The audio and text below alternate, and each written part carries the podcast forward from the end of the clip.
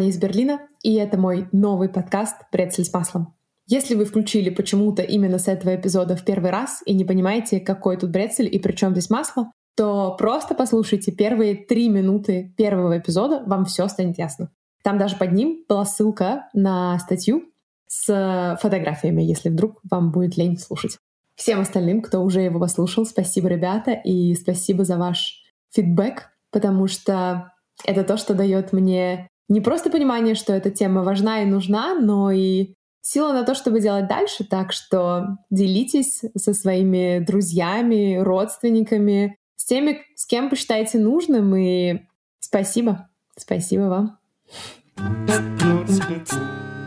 У меня была невынужденная, но довольно затяжная пауза, в которой я продумывала все дальше, но на самом деле просто много работала, немного отдыхала и все равно много волонтерила.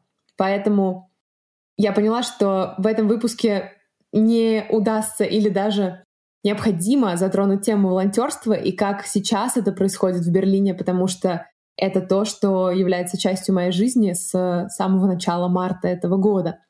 Я вам расскажу немножко про себя и парочку историй, которые мне особенно запомнились, а потом, как и обычно, к нам присоединятся гости, так что сегодня вы услышите три разные истории, и точнее много разных историй, но три разных голоса. И, с одной стороны, это э, мой товарищ по волонтерству Михаил, который родился в русскоязычной семье в Узбекистане, переехал с родителями в Германию, когда был ребенком, поэтому сейчас его русский на очень базовом, скажу вам честно, уровне, мы общаемся на немецком. Вот, он, э, как я, ходит на вокзал, волонтерить и помогает, э, расскажу вам дальше чем. Кроме того, вы услышите Таню, с которой мы тоже познакомились э, на волонтерстве, и ее вы услышите родную речь, которую вы поймете так же, как и меня.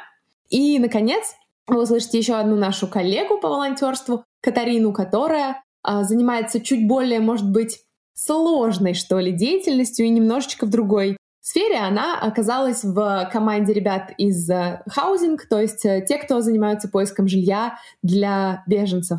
И это мне показалось тоже очень интересным. Мы с ней вместе обсуждали какие-то дела и, в общем, разговорились, и получилось целое небольшое интервью, которое вы сегодня тоже услышите. Ну что, думаю, начинаем.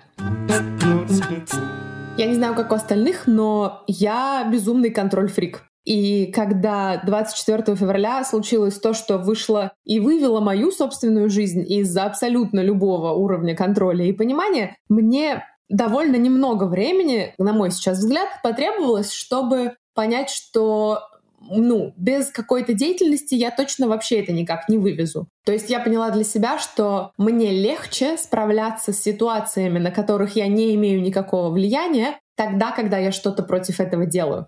То есть глобально я никак не могу повлиять на течение войны. Но, будучи в Берлине, находясь и имея свободное время, я могу сделать что-то, что поможет какому-то одному, двум, трем людям, и поеду домой с мыслью о том, что этот день прошел не зря. Я могу записать этот подкаст для вас, могу попросить вас рассказать о нем кому-то еще, чтобы как можно больше людей узнали ситуацию, узнали узнали другую сторону, чем то, что показывают российские медиа. И думаю, что это тоже то дело, которое возникло из желания делать, из желания что-то менять, из желания куда-то двигаться. В общем, маленький контроль-фрик внутри меня успокоился в тот момент, когда я определила для себя эти несколько движений и, в общем-то, шаг за шагом по ним продвигалась. Расскажу вам с самого начала про то, что, наверное, сразу практически появилась информация о том, что, ребята, огромное количество беженцев едет на главный вокзал Берлина, кто хочет, приходите просто помочь. И самый первый раз мы пошли э, в компании подружек, что потом стало понятно, абсолютно не имело никакого смысла, потому что мы все разбредались э, с каждым отдельным человеком куда-то, и как бы это не было какой-то коллективной э, деятельностью. Вот. Но в конечном итоге это тоже была глобальная поддержка друг для друга. То есть мы приходили туда вместе, потому что, наверное, первый раз, не совру, если скажу пять, может быть, десять, мне было туда ехать тупо страшно.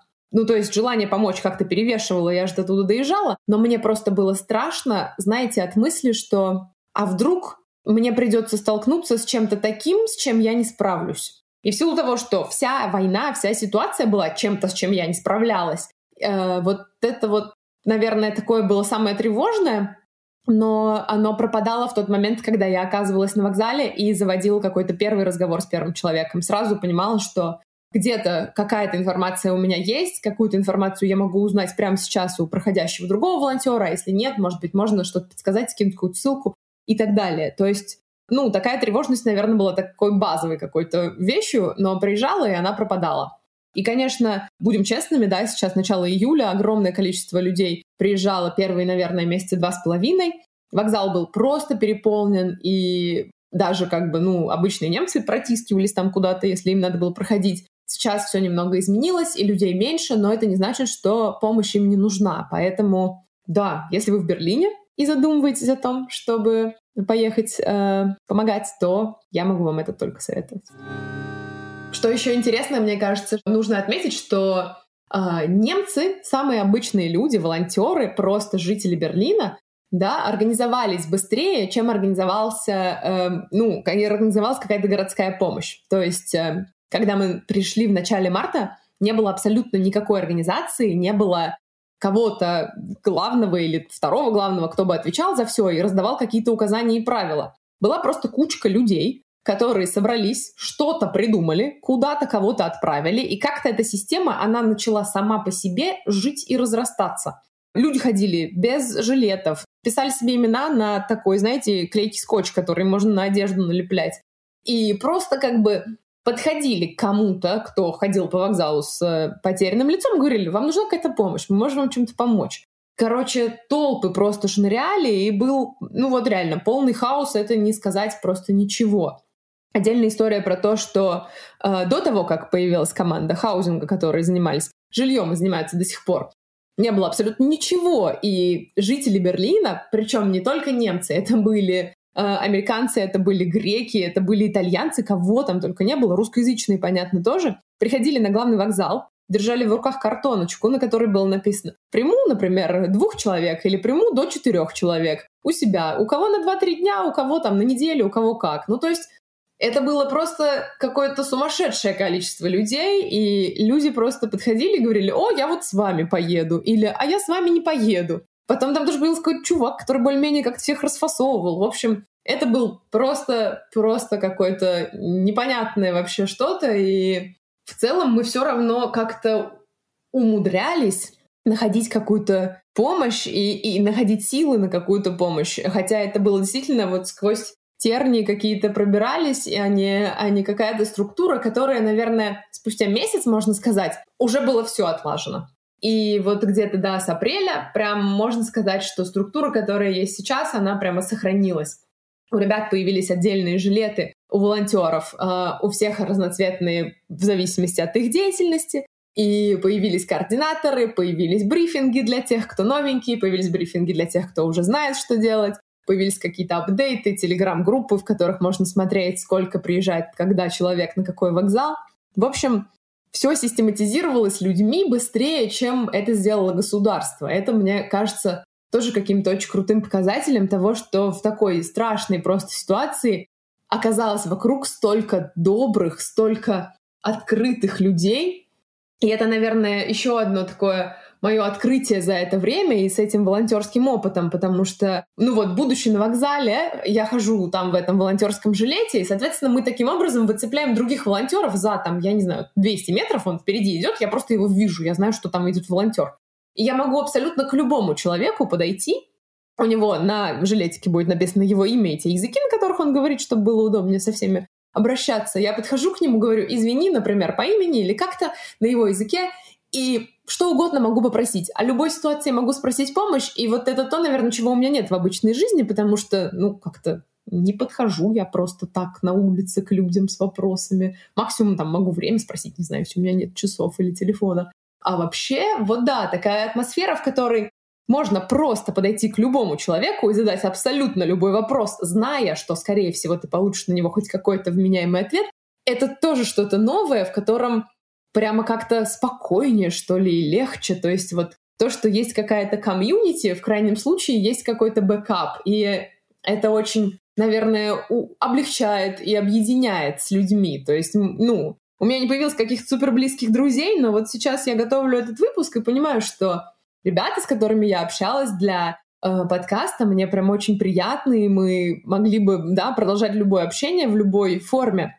Хотя, возможно, если вы встретились вне контекста волонтерства, вне контекста войны, неизвестно, смогли бы мы найти общий язык или нет. То есть это какой-то более, что ли, априори близкий уровень общения, хотя, казалось бы, как бы, да, никакими близкими там историями мы сами не обмениваемся, а скорее речь идет о том, как помочь кому-то еще.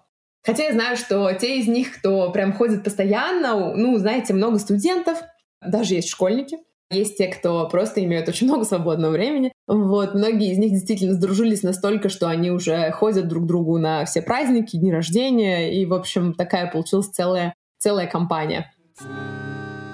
Ну да, с течением времени все организовалось в такую систему, в которой в целом все очень понятно. Схема простая, и она всегда плюс-минус одна и та же, если только нет какого-то выходящего за рамки, да, какой-то выходящей за рамки ситуации.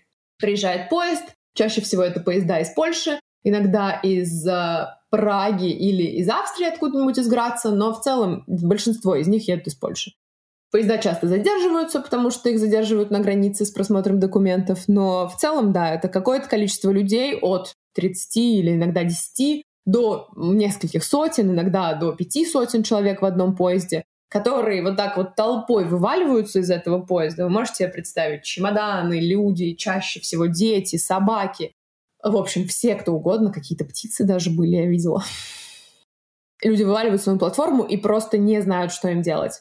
То есть первая как бы задача — это выяснить, какой у них дальнейший план, да, что они делают. Либо они приехали в Берлин, и это их конечная точка назначения. Тогда есть тоже два варианта. Либо их встречают кто-то из близких или друзей, тогда как бы это самое простое. Либо они остаются в Берлине, и нужно им как-то помочь, подсказать, что дальше. Либо они вообще не остаются и едут еще в третье место, и Берлин — это пока что промежуточный пункт. Вот, тогда в целом, если рассматривать эти два варианта, да, то нужно помочь людям с теми, кто остается, объяснить им, что к чему, в первую очередь на вокзале показать, где можно перекусить, присесть с дороги и так далее, и как можно отправиться в лагерь для беженцев, который тоже сейчас уже можно поехать на несколько дней. То есть поначалу они как-то вроде все открыли, все переполнилось очень быстро. Потом, да, теперь они стараются, чтобы людей как-то мотивировать, чтобы они находили скорее себе уже жилье и не оставались надолго. В общем, чтобы долгосрочно никакой перспективы из этого жилья не было. Вот, это в том случае, а если э, люди путешествуют дальше, то может быть какое угодно количество развития событий, и тут, наверное, самое-самое и, и непростое, и интересное, и с одной стороны, если человек просто едет, ему нужен билет до следующего поезда, да, он может его получить бесплатно, в общем, нужно его получить, выбрать такой поезд, Иногда это люди, которые едут за границу и каким-то очень непростым путем, потому что не все просто едут из Берлина в Гамбург или во Франкфурт, да, некоторые э, хотят добраться до Норвегии, причем до какого-то там тоже маленького города на перекладных через какую-то лодку надо было плыть, в общем, тоже очень непростыми путями. Кто-то в Амстердам, кто-то в Канаду, в общем, это не самые всегда легкие маршруты, и при этом знаете, так много людей настолько искренне и по-доброму благодарны, что ни за что не скажешь, что они сейчас проходят через такое вообще ужасное в своей жизни. И это та отдача, которую я получаю от них, та благодарность, с которой они прощаются со мной, с которой они общаются в целом во время любого разговора, это безумно ценно, и это то, что меня в первую очередь мотивирует приходить туда снова и снова. Это то, с чем я не, не то чтобы не ожидала столкнуться, но я меня наполняет это общение в том смысле, что я что-то отдаю людям и получаю что-то в ответ. И это такой, получается, обмен, в котором, ну, немножко, но мы все чуть-чуть выиграли.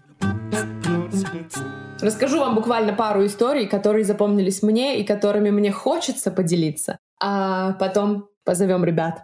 Наверное, самая первая или одна из самых первых историй до сих пор в памяти, как такая самая яркая, еще и потому, что тогда все было очень сильным, все, все, все эмоции были очень сильными. Мы приехали на вокзал вместе с молодым человеком, и он тоже хотел помочь.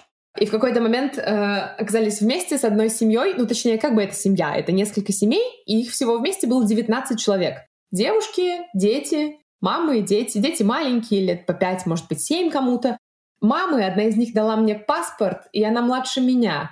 Я смотрю на них, я просто в шоке от того, что они такие молодые, уже мамы, у кого-то по двое детей, и уже вот столько дней находятся в дороге. Они протягивают адрес, говорят, слушайте, нам нужно в отель. Причем отель действительно предоставляет государство, насколько я поняла, или на тот момент предоставляло государство. Это было еще в самом начале марта. И, в общем, э, в целом-то этот отель очень близко, но я понимаю, что они сами ну никак до туда не доберутся. Сам Берлинский вокзал — это пять этажей, куча уровней, каких-то платформ, люди теряются, уже находясь там. А доехать до отеля, даже если это три остановки на поезде и потом еще чуть-чуть пройти, но это в целом довольно сложно, находясь в незнакомой стране, не зная языка. В общем, я поворачиваюсь к Игорю, а он говорит мне, блин, давай их отвезем. И мы провожаем их, причем, по-моему, даже в жилетках этих волонтерских, поехали через город, провожать их до отеля, поговорили с рецепционистом, помогли им зарегистрироваться. И только мы, значит, в этом отеле помогаю им со всеми этими бумагами, они подключаются к Wi-Fi, и я смотрю, одна за другой начинают плакать. Мне стало так страшно, что сейчас они скажут нам, что узнали какую-то плохую новость, но это на самом деле такие были слезы радости. Они говорят, нет-нет, все хорошо, все в порядке. Там муж вышел на связь или что-то еще узнала. И вот этот вечер был наполнен, правда, огромным количеством волнений, потому что еще, наверное, на тот момент мне было тяжело в целом я очень боялась сама что-то сказать не то или как-то еще повести себя так, как человек может не понять, не принять и так далее. И в целом, в общем, это было очень эмоционально. Я вот до сих пор помню их лица, помню, что одна из них была со своей мамой, которая старше 60 лет, и она говорила нам, что сложила всю жизнь вот в этот чемодан. И так немного с грустью об этом говорила, хотя она провела там больше пяти дней в дороге, спала стоя, сидя в поездах и в целом уже была рада просто добраться до отеля, где можно принять душ и поспать в чистой кровати. Еще вам расскажу про одну бабушку, которая была где-то в начале апреля. И было много волонтеров, но вокруг меня были только немецкоязычные ребята и девчонки. Мы сидели с кем-то, я кому-то что-то переводила, еще каким-то девчонкам помогала. И она спрашивает, садится к нам и спрашивает что-то про поезд, я ей объясняю. И она, ну, и сидит и не уходит. Просто сидит напротив на лавочке. Смотрит вроде на меня, но вроде куда-то за мной в стену и говорит нам таким спокойным голосом совершенно. Знаете, у меня последние две недели ощущение, как будто я в кино. Мне стало так страшно от этих слов, а она продолжает, что мне здесь все так нравится, все так здорово. Я в шоке. Молчу. Она говорит, меня везде так хорошо принимают. На каждой станции, на каждой остановке. И кормят, и поют, и заботятся. И дальше вот я еду, билет мне дали. Сын инвалид, а мы с ним так хорошо едем. И я теряюсь и даже не знаю, что ей говорить. А она продолжает, рассказывает, что у нее тут замечательно все и ей нравится. И я понимаю, что, наверное, мозг человека не справляется с ужасами и просто выталкивает самое страшное и закрепляется на позитивном. По крайней мере, мой мозг тоже пытался так делать какое-то время. И это помогает. И это то, на чем она вот сфокусировалась сейчас, и ей легче ехать дальше, ей легче через это перейти. Ну и так, наверное, каждый из нас, в общем, сейчас вы услышите историю ребят, которые каждый по-своему вкладывает свои силы, и мы начнем с Михаэля. Мы с ним познакомились на вокзале в один из каких-то очень шумных дней. Он говорил тогда, что это его первый день, первая смена, и спросил, можно ли он походит немножко за мной, потому что у меня уже был какой-то опыт, и, может быть, я произвела на него впечатление разбирающегося человека. Я говорю, ну, без проблем, пошли походим, посмотрим, кому еще можно помочь. Мы немножко поболтали, он как-то вкратце так сказал, что он вроде как с родителями по-русски немножко говорит, но его история, которую он рассказал мне в интервью, меня прямо очень сильно зацепила. И то количество переездов, которые пережила его семья, и то, насколько он сейчас с пониманием и уважением к этому относится и как он свою историю семьи продолжает в таком важном деле сейчас. В общем, давайте послушаем. Ähm, jetzt in dem Sinne, dass ich mich für irgendwelche ehrenamtlichen Geschichten eingesetze. Для меня это первый опыт волонтерства в моей жизни. Не могу даже в двух словах сформулировать свои впечатления от того, что сейчас происходит. Правда, хорошо помню свою первую волонтерскую смену на главном вокзале, куда я приехал, чтобы оказывать помощь беженцам из Украины. Это может быть, по сути, любая помощь, как, например, кому-то нужен билет на следующий поезд, кому-то нужен ночлег на несколько дней, а возможно и долгосрочное жилье. Где-то показать, где на вокзале можно отдохнуть, перекусить, взять с собой воду и фрукты, а также объяснить, как проще всего добраться до цели. Самый первый раз я приехал на вокзал в начале апреля и был в шоке от того количества людей, которые приезжали на тот момент из Украины в Германию. Было очень сложно в первый раз с этим столкнуться. Даже чуть-чуть зная русский, хорошо английский и немецкий, мне было непросто справиться с эмоциями. Даже не языковой барьер был проблемой, а то, что люди, с которыми я общался, бежали от войны. По ним было видно, что они переживают, возможно, самые тяжелые дни. Нам всем нужно было для начала разобраться, как вообще себя вести в этой ситуации. Для всех она была новой, и в то же время мне самому хотелось поскорее научиться справляться со всякими сложностями. Э, Про нашу волонтерскую смену. Она начиналась с брифинга от координаторов. Они вводили в курс дела новеньких, отвечали на все вопросы, рассказывали, что делать, если возникают проблемы. Это пролетало очень быстро, и уже скоро, помню, в свой первый день я стала помогать матери с двумя детьми. Мне нужно было помочь им сесть на поезд, и как назло, это был один из тех поездов, которые по пути разделяются. Часть вагонов отправляется по одному маршруту, изначальному, а часть по другому. На платформе царил полный хаос. Правда, должен признать, признаться, что главный вокзал Берлина не самое понятное место в целом. Ну вот, люди путаются, садятся не в тот вагон. Одна часть уедет в Кёльн, а другая на север, в сторону Гамбурга. Как я уже сказал, мой языковой барьер был только частью проблемы. Я наблюдал за тем, как беспокойные люди вынуждены были выходить из вагона и совершенно не понимали, куда им идти. Ведь это их поезд, а говорят что-то про то, что они якобы на нем не доедут. Все бегали туда-сюда и не были уверены, доедут ли они до места назначения. Такое было мое первое впечатление о волонтерстве. И, в общем-то, последующие несколько часов пронеслись нон-стопом прямо в таком режиме. В каждом поезде, который приезжал с беженцами, было несколько сотен человек. И дальше ситуация повторялась. Первым делом нужно было увести людей с платформы. Объясняться на русском мне все еще тяжело. Кроме того, ведь нужно дружелюбно встречать людей. А это точно выходит легче, если знаешь язык. Смеется. Признаюсь, я понимаю больше, чем сам могу сказать. Помню, как я провожала одну пожилую женщину, но она говорила на такой скорости, что я совсем растерялся и не мог вспомнить, как же попросить ее говорить помедленнее. Äh, Слова «быстро» и «медленно» вылетели из моей головы на тот момент, и я тогда ей сказал. Помню, как потом рассказывал моей маме, и она сказала, что вообще-то это было невежливо. Что я могу сказать? Это пара фраз на темы, которые сейчас важны. Разговор о будущем точно философски вести не смогу. Могу, например, сказать такие фразы. Идите за мной, пожалуйста.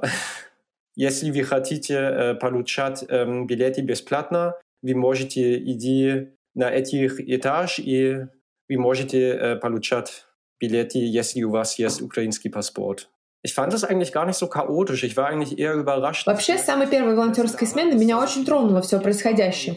А еще удивило, что волонтеров было так много, что было огромное количество беженцев, но в целом была какая-то система, и даже в первый день я довольно быстро разобрался, что к чему. При всем том, что общая атмосфера была довольно тяжелой, я понимал, что в конечном итоге я верну жилетку и поеду к себе домой. А люди, которым я сегодня помогал, они не выбирали проделать этот сложный путь. И мне было ужасно жалко их. Особенно запомнилась одна бабушка, она носила платок, прямо как когда-то моя. И я сразу вспомнила о моей семье и о бабушке, которая пережила столько переездов и столько раз начала свою жизнь с нуля. От этой мысли было еще грустнее наблюдать за тем, что происходит прямо сейчас на наших глазах. Хотя, казалось бы, ведь мы уже должны были знать лучше. Меня это до сих пор поражает. Сам я родился в русско-немецкой семье. Мое поколение третье. Бабушка родилась на территории Украины, жила в поселке русских немцев. В 30-х годах, когда начался Голодомор, она со своими родителями всем поселком смогла переехать на Кавказ. Во время Второй мировой они вынуждены были снова бежать, на этот раз в Казахстан. Там она познакомилась с моим дедушкой, он родом из Сибири. В Казахстане родилась моя мама и ее сестры, а позже всей семьей они поехали в Узбекистан. Там моя мама познакомилась с папой. Он тоже русский. После моего рождения, в начале 90-х, мы всей семьей переехали в Германию, как русские немцы. То есть для моей бабушки это уже был четвертый переезд в ее жизни. И каждый раз по разным причинам. Поэтому особенно меня трогают истории пожилых людей. В основном это все-таки женщины. Для меня было одно слышать эти истории от дедушки с бабушкой и пытаться себе это представить, и совсем другое — увидеть собственными глазами, что это значит в возрасте 60 и больше, собрать все свои вещи в два чемодана и поехать в неизвестность.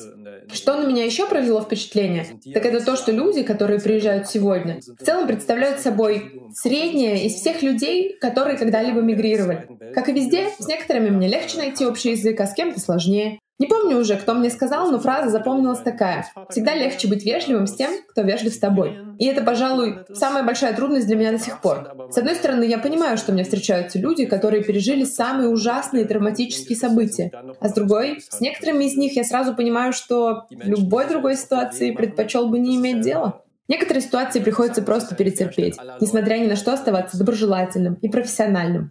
Я все время стараюсь держать в голове, что помощь нужна сейчас абсолютно всем. Если задуматься, то это нормально, что приезжают совершенно разные люди. И это тоже непростой опыт для меня, как для волонтера. Стараюсь всем улыбаться. Смеется. Что меня мотивирует каждый раз приходить на волонтерскую смену, так это по сути история моей семьи. Нельзя даже сравнивать те обстоятельства, при которых моя семья приехала в Германию, с теми, которые сейчас приезжают сюда из Украины. У нас тогда был выбор. Да, было непросто, тогда только развалился Советский Союз. Узбекистан был не то чтобы очень богатой страной, но я хочу сказать, что нам тогда тоже помогали. И не только с переездом, но и потом, по жизни когда у нас даже была своя квартира, потом свой дом. А вот у жителей Украины сейчас этого выбора не было. И из того, сколько я понимаю их разговор, у меня складывается впечатление, что мало кто из них мечтал о переезде в Германию. Большинство из них наверняка были бы рады жить в своей стране и дальше, ездить на дачу, обустраивать свою жизнь. А теперь они вынуждены бежать, и мне кажется, как минимум поэтому им нужна наша помощь, как она когда-то была нужна мне. Может быть, даже больше. Последнюю историю расскажу веселую. Буквально недавно я провожал маму с сыном на поезд в Цюрих, и мне показалось, что я все им объяснил, и они меня поняли. Мы прибыли на платформу минут за 20 до прибытия поезда, так что я показал, где нужно будет ждать. Вот четвертый путь, и скоро поезд приедет сюда. Оставил их и со спокойной душой пошел дальше. Через какое-то время я прохожу мимо платформы и вижу, что мать просто сидит в телефоне, а за ее спиной, прямо за ней, стоит их поезд а до отправки всего три минуты. Время я еще помню, ведь прошло-то всего ничего. Я бегу вниз и кричу ей оттуда. Вы знаете, что это твой поезд? Она смотрит на меня так отрешенно, говорит, этот?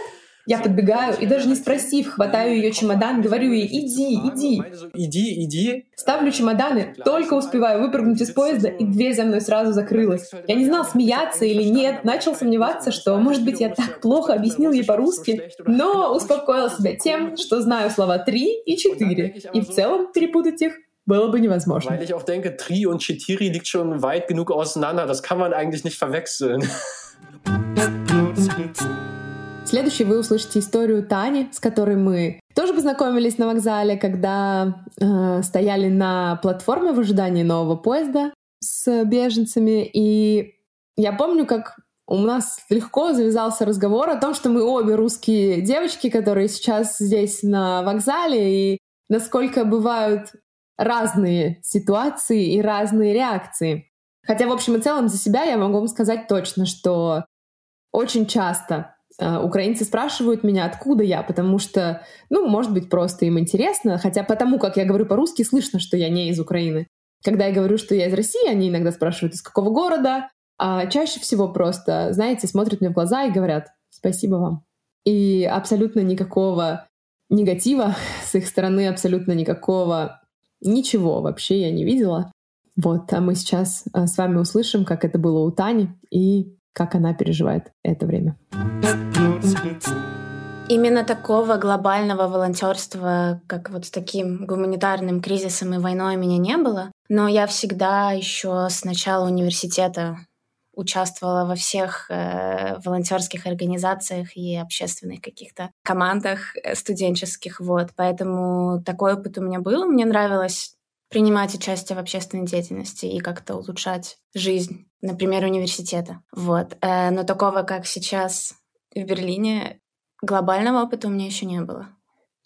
Вообще, когда началась война, мне кажется, я, как и многие люди, была в какой-то прострации и в шоке, и мне хотелось помочь, но я в первые дни, наверное, в первую неделю не знала ни о каких организациях. Я видела репосты у друзей в Инстаграме, что там требуется, может быть, кто-то, не знаю, денежная помощь, там требуется помощь с переводом с немецкого, с английского, но я не знала, что есть такое, допустим, на вокзале. И мой первый опыт был помогать разбирать гуманитарную помощь. Была такая организация, по-моему, украинская и белорусская, которые собирали гуманитарную помощь по Берлину, и нам нужно было ее расфасовывать, упаковывать и отправлять туда, на польско-украинскую границу. И там я услышала, что нужны люди на вокзал, потому что прибывает каждый день огромное количество людей. Там, по-моему, в начале марта это было несколько тысяч в день. Особенно они ищут людей, кто говорит либо по-русски, либо по-украински. Вот как раз в начале марта я пришла туда в первый раз. Это было очень страшно, потому что всем новеньким проводят брифинг, где объясняют, куда идти, что делать. А вокзал этот огромный в Берлине, там, по-моему, 4 или 5 этажей. И, конечно, сначала было страшно, потому что как бы ты берешь какую-то, хоть маленькую, но ответственность за тех людей, которым ты помогаешь, и ты должен им предоставить правильную информацию, ты должен их привести в правильное место. Первые дни было немного страшно. Сложностей было много, я бы, наверное, их поделила на несколько категорий. Ну, первое, это, конечно, физически сложно, особенно когда ты остаешься волонтерить на 4, 5, 6, 7 часов, то ты потом уже не чувствуешь ни ног, ни спины, не можешь ни с кем разговаривать, потому что все, все твои силы истрачены. Ну, на самом деле, это не... Для меня это не, не такая большая сложность. Наверное, второе — это морально, потому что если ты говоришь на русском или украинском, то очень много людей хотят тебе рассказать свою историю. Ты особо не знаешь, что на нее отвечать, потому что ты понимаешь, насколько это ужасно, насколько это все вообще нечеловечно, но ты не можешь ничего сделать. В какой-то момент, наверное, через месяц после начала волонтерства я поговорила с психологами, которые были там на месте. И этот парень-психолог мне сказал, что то, что я делаю, это уже достаточно. Просто слушать людей, вот, потому что, возможно, это то, что им надо, вот, потому что я не могу им предложить никакие выходы из этих ситуаций, потому что их просто нету. И меня это как-то, не знаю, мне это как-то дало сил, потому что я знала вот именно с психологической точки зрения, что просто слушать или просто как-то помогать в маленьких бытовых вопросах, это уже более чем достаточно с моей стороны. Еще я бы, наверное, выделила такой момент, что, э, наверное, как и у многих, у меня много знакомых и родственников, которые, как бы это сказать, наверное, находятся на другой стороне. И когда, например, ты им рассказываешь какие-то истории, которые с тобой произошли во время волонтерства, ты просто понимаешь, что они тебе не верят, и вот этот вот какой-то у меня был постоянно каждый день, когда я была на вокзале, у меня был диссонанс в голове, что вот как это вот эти живые люди, они стоят передо мной и рассказывают мне эти истории, но ты в это время знаешь, что твои знакомые родственники в это не верят, и ты читаешь там какую-то прессу, которая тоже говорит абсолютно другие вещи. И мне даже в какой-то момент, наверное, было стыдно, что, что вообще у меня есть такие знакомые, и не знаю, ну вот, вот, вот этот вот диссонанс в голове, это, я бы сказала, было одной из самых больших сложностей у меня. Вот, и с кем я не разговаривала из волонтеров, у них была похожая ситуация. Тебя разрывает просто на две части. Я просто стараюсь как-то, не знаю, немножко абстрагироваться от этой ситуации, потому что я знаю, что это никому ничего хорошего не принесет, то, что я буду в таких постоянных загонах у себя в голове. Я просто стараюсь думать, что я со своей стороны делаю все, что я могу, а на все остальное я повлиять не могу. Кого-то мне удалось немножко переубедить даже своими рассказами, вот как бы личными, личными историями. Вот. С кем-то это не получилось, к сожалению.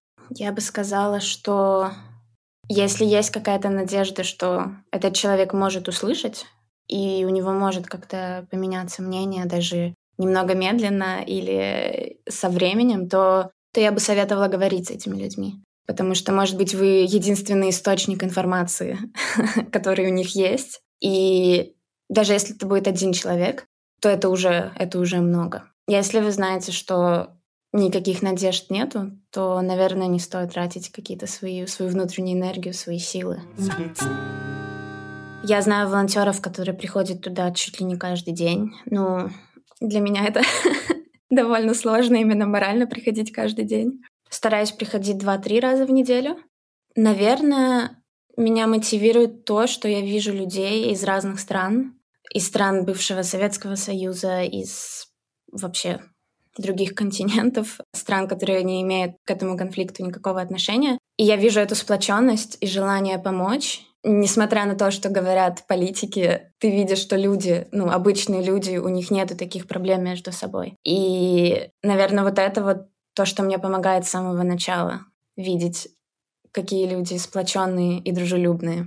Еще помогает то, что несмотря на то, что мы делаем такую маленькую вещь, как просто помогаем людям на вокзале, мне кажется, даже вот, вот эти пять минут контакта с, с приезжающими людьми из Украины, даже если на секунду это сделает их настроение лучше или как-то поможет им с какими-то насущными проблемами, я считаю, что это уже не зря. И когда тебя люди благодарят, не знаю, видишь, как будто вот у них на секунду появляется какая-то вообще вера опять в людей и в человечность. Мне кажется, что, наверное, ради этого я и прихожу. Мне запомнилась одна история с положительным концом, которая очень отличается от большинства историй, которые я слышу и, наверное, ты слышишь, потому что в основном это ужасные истории о том, как люди потеряли все у себя дома, как они, может быть, потеряли кого-то из близких или родных, как они должны полностью сейчас менять свою жизнь. Я помогала одной семье. Там была женщина с двумя детьми, подросток и маленькая девочка. И с ними был парень. И я сначала не могла понять, какое вообще они отношение имеют друг к другу, потому что женщина не говорила по-английски, парень не говорил по-русски, и они пытались между собой как-то жестами общаться. Они мне рассказали свою историю. Это женщина из одного южного города в Украине, и она работает врачом и параллельно преподает русский язык или украинский, я не знаю, иностранным студентам, которые хотят приехать в Украину и изучать э, медицину, потому что это довольно-таки распространенный случай. И этот парень, он французский алжирец, он приехал, наверное, за месяца за три до начала войны в этот город изучать медицину. И сначала он решил пройти курс русского языка. В общем-то, началась война, всех иностранцев сразу же эвакуировали оттуда, а женщина осталась, потому что, ну, она думала, что и город это не заденет, там, куда она поедет, она никогда не была за границей, она не говорит по-английски, а в этом городе у нее все есть, и работа, и знакомые, и друзья, и дом, и машина, и квартира. А у этого парня с его учительницей были очень хорошие отношения. Это был чуть ли не единственный человек, которого он там знал. И он стал беспокоиться. В общем, он мне рассказывает, что он стал писать этой женщине каждый день. «Вы уже уехали? Вы уже уехали?» Она уже почти согласилась, но говорит, я же никого не знаю. Куда я поеду? Как я поеду в Польшу, а там что? Я не говорю ни на польском, ни на английском. И тогда этот парень, он уже к тому времени был в Париже со своей семьей, и он решил поехать через всю Европу, через Германию, через Польшу, на границу, на польско-украинскую границу, ее встречать.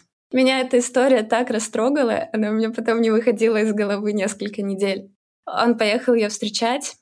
Получается, только благодаря ему она вообще ей удалось выбраться, потому что, как она мне сказала, если бы это было на три дня позже, уже, возможно, бы и не получилось выбраться из города.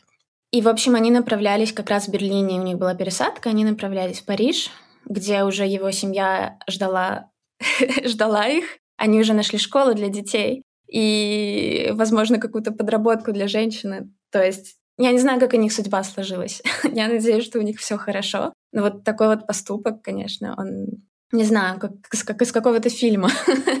К сожалению, я не, не взяла у них никакие контакты, но я думаю, что с таким прекрасным парнем у них все хорошо. И он о них заботится. Ну и напоследок будет э, история Катарины, которая получилась вообще абсолютно случайно, и мне кажется, что этим она тоже очень уникальна. Мне как-то написали, потому что я, видимо, оставила свой номер как переводчицы, кому-то из других волонтеров. И написала Катарина со словами «Слушай, не могла бы ты помочь? Помнишь вот эту и вот эту? Ты им помогала». А я честно говорю, я не то, что их не помню. Я, может быть, имена бы и не запомнила, но как бы ситуация, в которой находились мать и дочь, она запоминающаяся, и я честно сказала, ты меня с кем-то перепутала. Но вроде как, если я могу помочь, то давай.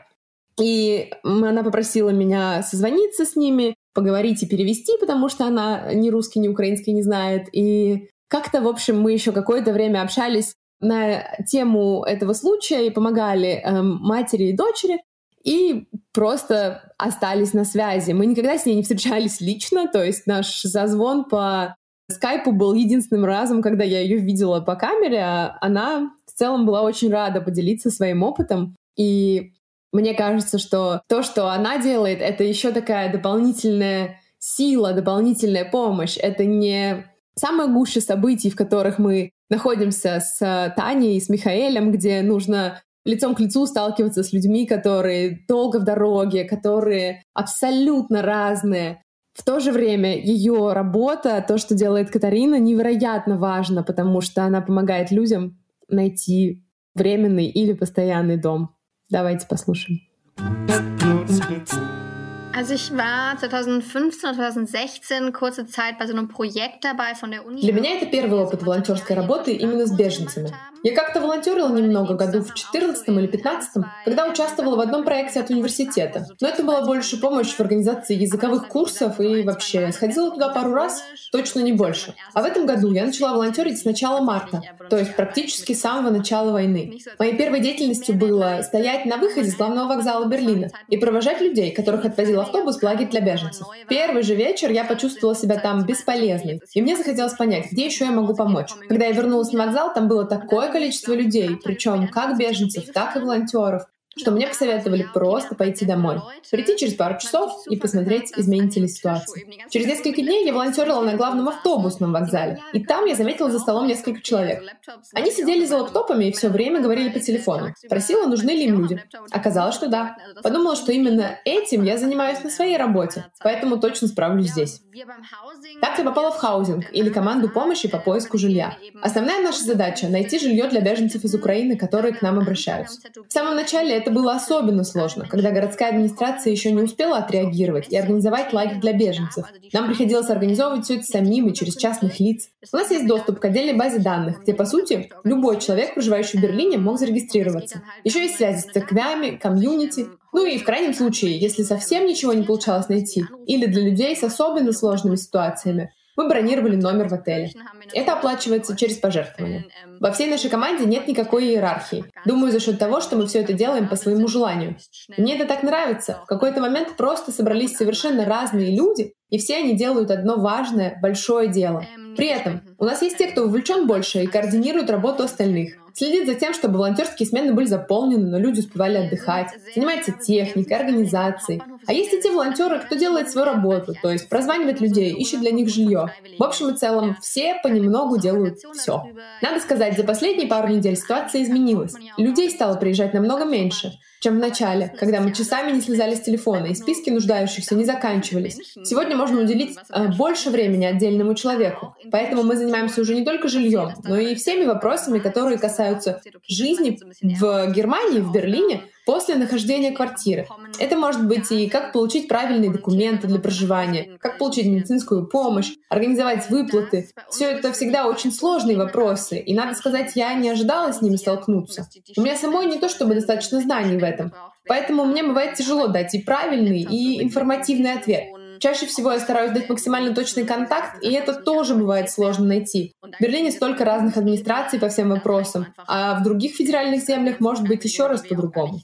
Иногда я прихожу вечерами на главный вокзал, где помогаю встречать беженцев и организовывать жилье, в том случае, если, например, у кого-то есть поезд совсем рано утром на следующий день, и ехать ночевать в лагерь для беженцев просто нет смысла. Да, в общем, работы очень и очень много. Параллельно с этим мы пытаемся заниматься работой с общественностью, чтобы поднять эту тему в политических кругах.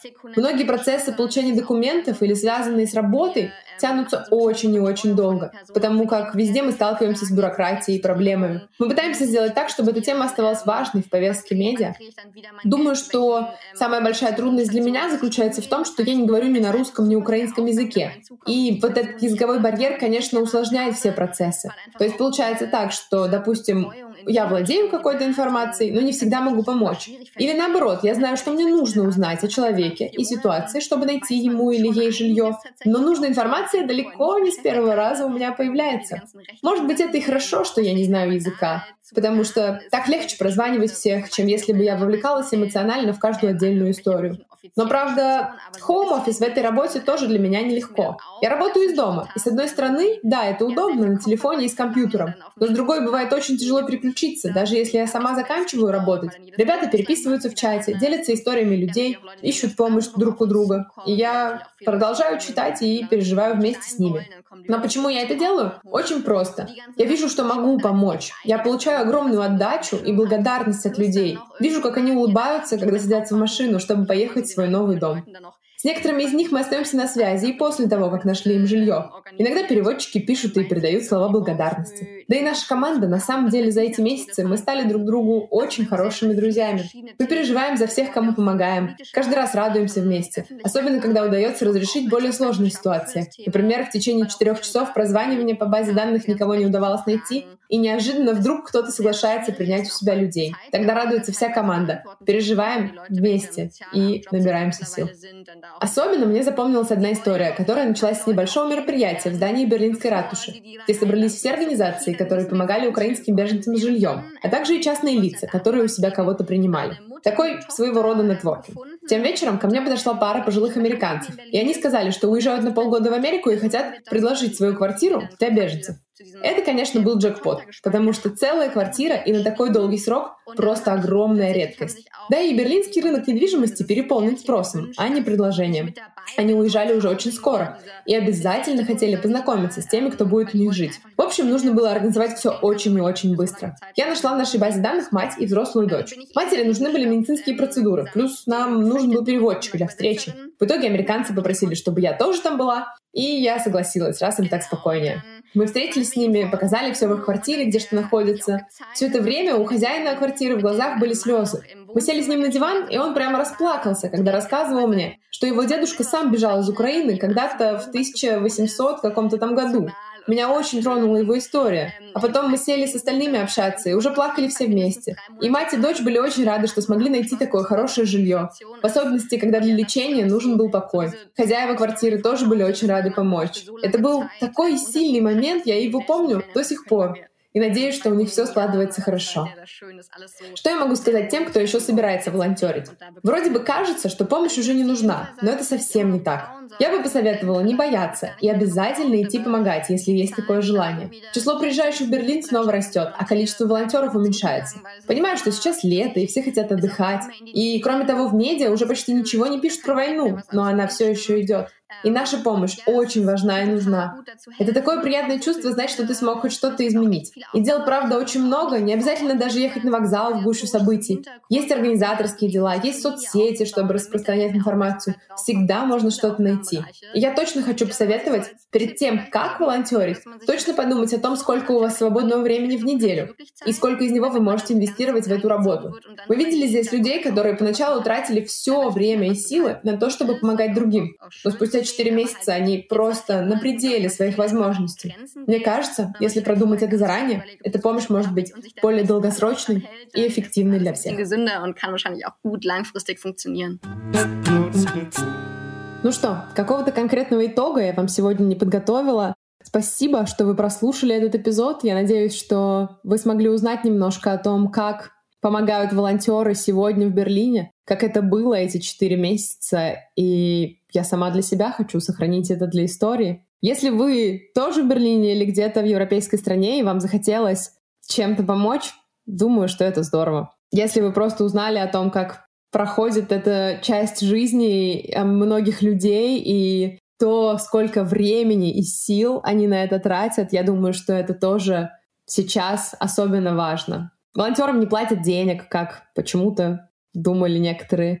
Они делают это просто потому, что хотят и могут. И, наверное, это тот момент, в котором мы можем отдать частичку своей души кому-то и получить взамен благодарности, получить взамен какую-то отдачу, ради чего все изначально и делается.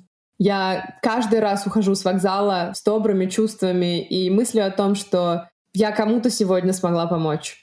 Очень часто задают вопросы, на которых просто нет ответа, и это вопросы о будущем, это вопросы о том, как будет или что делает немецкое государство в случае одного, другого, третьего. Но иногда люди спрашивают что-то такое маленькое и рады ответу просто потому, что они находятся в незнакомой стране, они вообще ничего про нее не знают. И просто немножко больше понимания в их жизни уже что-то меняет, уже меняет что-то в тот день и вечер, в который мы встретились. Спасибо вам, что дослушали до конца. Напишите мне, как вам этот выпуск. Напишите, волонтерили ли вы когда-то в своей жизни, а может быть, вы волонтерите тоже сейчас где-то в Европе, и у вас тоже есть история об этом. Подписывайтесь на мой подкаст, чтобы не пропустить новые эпизоды. А если хотите видеться чаще, намного чаще, чем здесь, подписывайтесь на Инстаграм. Ссылка внизу. С вами была Аня из Берлина. Хорошего вам дня.